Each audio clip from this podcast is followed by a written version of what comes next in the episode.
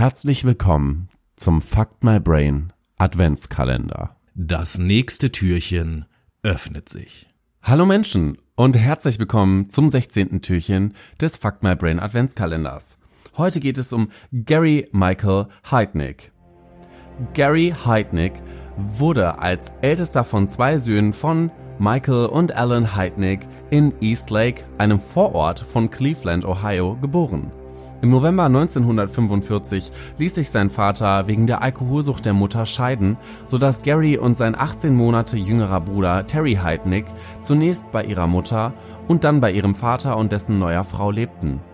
Der Vater demütigte Gary, der Bettnässer war, indem er das mit Urin verschmutzte Bettzeug vor seinem Fenster aufhängte. In der Schule wurde er von seinen Mitschülern häufig wegen seines deformierten Kopfes schikaniert der Folge eines schweren Sturzes von einem Baum in seiner Kindheit. Heidnick gilt mit einem IQ von 148 als hochintelligent. Eines der Dinge, die ihn interessierten und faszinierten, war das Militär. Der Vater unterstützte dies und Gary ging zur US Army. Seine Vorgesetzten beschrieben ihn als exzellent. Ende August 1962 klagte Heidnick über Kopfschmerzen, Erbrechen, Schwindel und verschwommenes Sehen. Die Ärzte diagnostizierten bei ihm Gastroenteritis sowie eine schwere mentale Störung und verschrieben ihm Trifoloperazin. Im Oktober 1962 wurde er in ein Militärkrankenhaus in Pennsylvania geschickt, wo eine schizoide Persönlichkeitsstörung diagnostiziert wurde. Im Dezember 1962 schied er ehrenhaft und mit Anspruch auf eine vollständige Invalidenrente aus der Armee aus. Kurz nach seiner Entlassung bekam er eine Anstellung als Gesundheits- und Krankenpfleger am Universitätsklinikum in Pennsylvania. Er arbeitete als psychiatrischer Krankenpfleger für das Kriegsveteranenministerium der Vereinigten Staaten in Codesville. Heidnick wurde wegen mangelnder Bereitschaft und rüdem Umgang entlassen. Seine Mutter beging 1970 Suizid mittels Gift. Heidnick versuchte daraufhin selbst mehrmals sich das Leben zu nehmen, genauso wie sein Bruder Terry und wurde ebenso oft in psychiatrische Kliniken eingeliefert. Im Jahr 1971 gründete er eine Kirche, die er United Church of the Ministers of God nannte und die zum damaligen Zeitpunkt fünf Anhänger hatte. Bis 1975 gelang es ihm, ein Startkapital von 1500 Dollar innerhalb von mehreren Jahren durch Spekulation auf über 500.000 Dollar zu vervielfachen. 1976 kam Heidnick erstmals wegen einer Schießerei und des Tragens einer nicht registrierten Waffe mit dem Gesetz in Konflikt. Am 7. Mai 1978 holte er die Schwester seiner Freundin Anjanette Davidson aus einer Nervenheilanstalt in Harrisburg. Als die Behörden zum Haus der Heidnicks fuhren, fanden sie die Frau verwahrlost und sich selbst überlassen im Keller des Hauses vor. Sie stellten fest, dass die Frau vergewaltigt worden war. Gary Heidnick wurde daraufhin verhaftet, im November 1978 von einer Jury zu drei bis sieben Jahren Gefängnis verurteilt und nach einer Berufungsverhandlung für drei Jahre in eine psychiatrische Anstalt eingewiesen. 1983 wurde er unter Aufsicht entlassen. Im Januar 1986 wollte er nach einer Sexorgie seine damalige Frau Betty, eine Philippinerin, die er 1985 geheiratet hatte, umbringen. Sie floh in ein Frauenhaus und zeigte ihren Mann an. Der im März 1986 eröffnete Prozess wurde eingestellt, da die Klägerin aus Angst vor Gary Heidnick nicht vor Gericht erschien.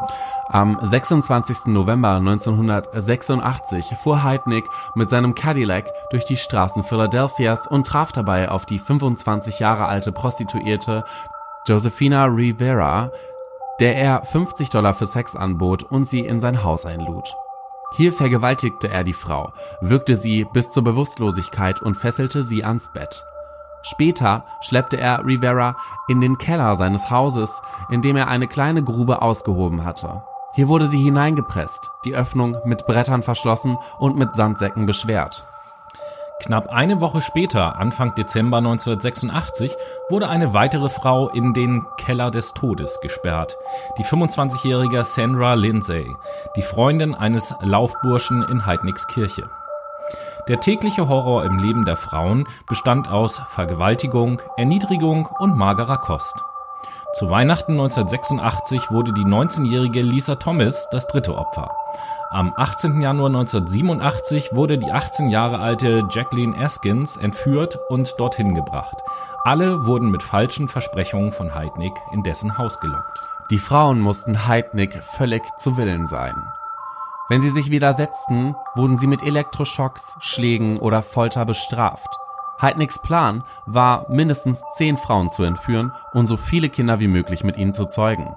Ende Februar 1987 starb Sandra Lindsay, nachdem sie mehrere Tage an einem christlichen Kreuz nachempfundenen Balken hatte hängen müssen.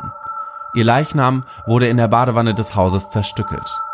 Anfang März entführte Heidnik die 23-jährige Deborah Dudley.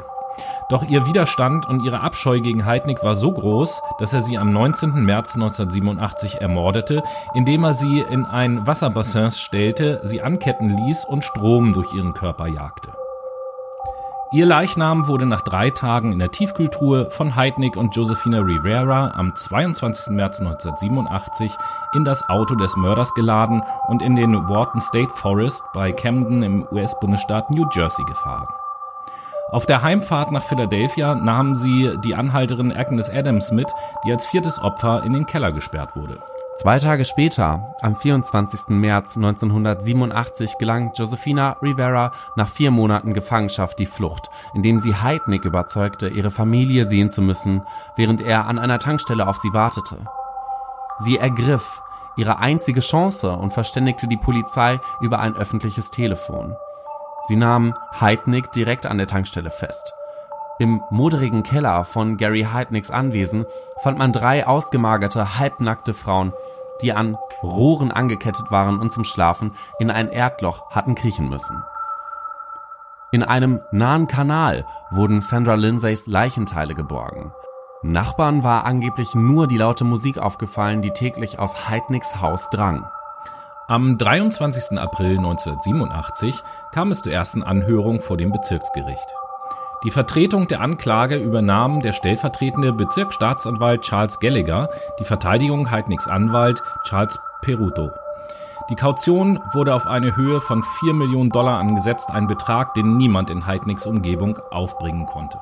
Es dauerte über ein Jahr, bis der Prozess gegen Heidnick am 20. Juni 1988 eröffnet werden konnte. Den Vorsitz des Gerichts übernahm Richterin Lynn Abraham. Während Staatsanwalt Gallagher bemüht war, Heidnick als Bestie hinzustellen, konzentrierte sich die Verteidigung darauf, Gary Heidnick als Opfer darzustellen. Psychiater Clancy McKenzie, der Heidnick während der Untersuchungshaft über 100 Stunden lang gesprochen hatte, wie ein weiterer Psychiater Jack Epshy, kam zum Schluss, dass Heidnick den Unterschied zwischen richtig und falsch einfach nicht kannte. Auch sei Heidnick ein Opfer seiner Militärzeit in den 1960er Jahren gewesen. Hier, so die Verteidigung, habe man an Heidnick Experimente mit Drogen, insbesondere mit LSD, durchgeführt. Die Anklage rief unter anderem Robert Kirkpatrick in den Zeugenstand, den Broker, bei dem der Mörder spekuliert hatte. Kirkpatrick gab zu Protokoll, dass Heidnick ein intelligenter Mann sei und er genau wisse, was er tue. Nicht umsonst habe er sein geringes Stadtkapital auf eine halbe Million Dollar vervielfachen können. Am 30. Juni 1988, nach zehn Verhandlungstagen, zog sich die Jury zurück und traf nach 16 Stunden Beratung am 1. Juli 1988 das Urteil. Sowohl im Mordfall Deborah Dudley als auch in der Causa Sandra Lindsay wurde Heidnick des Mordes schuldig gesprochen. Weitere Schuldsprüche sechsmal Entführung, fünfmal Vergewaltigung, viermal schwere Überfall und einmal Praktizieren von abnormalem Geschlechtsverkehr. Am 3. Juli 1988 sprach Richterin Abraham das Urteil. Todesstrafe durch eine Giftinjektion. Zusätzlich erhielt Heidnick eine Gefängnisstrafe von 300 Jahren. Gary Heidnick wurde in das Bezirksgefängnis von Philadelphia überstellt. Hier unternahm er mehrere Male erfolglos den Versuch, sich selbst zu töten. Er reichte sowohl bei Gouverneur Robert Patrick Casey Sr. als auch bei dessen Nachfolger im Amt Tom Rich Gnadengesuche ein, die jedoch abgelehnt wurden. Zuletzt reichte Heidnick ein solches Gesuch im März 1997 beim obersten Gerichtshof ein. Als erneut eine Begnadigung abgelehnt wurde, fügte Heidnick sich seinem Schicksal. Zunächst hatte die Hinrichtung Heidnicks bereits am 15. April 1997 stattfinden sollen, doch seine 19-jährige Tochter intervenierte und erwirkte, dass die Hinrichtung ausgesetzt wurde. Sie verwies auf den geistigen Gesundheitszustand ihres Vaters, der nicht zum Besten stand. Am 6. Juli 1999 wurde der Verrückte von der Marshall Street, wie er in, den, in der Presse oft genannt wurde, in der State Correctional Institution Rockview durch eine Giftspritze hingerichtet und um 22.29 Uhr für tot erklärt. Niemand erhob Anspruch auf den Leichnam Heidnicks.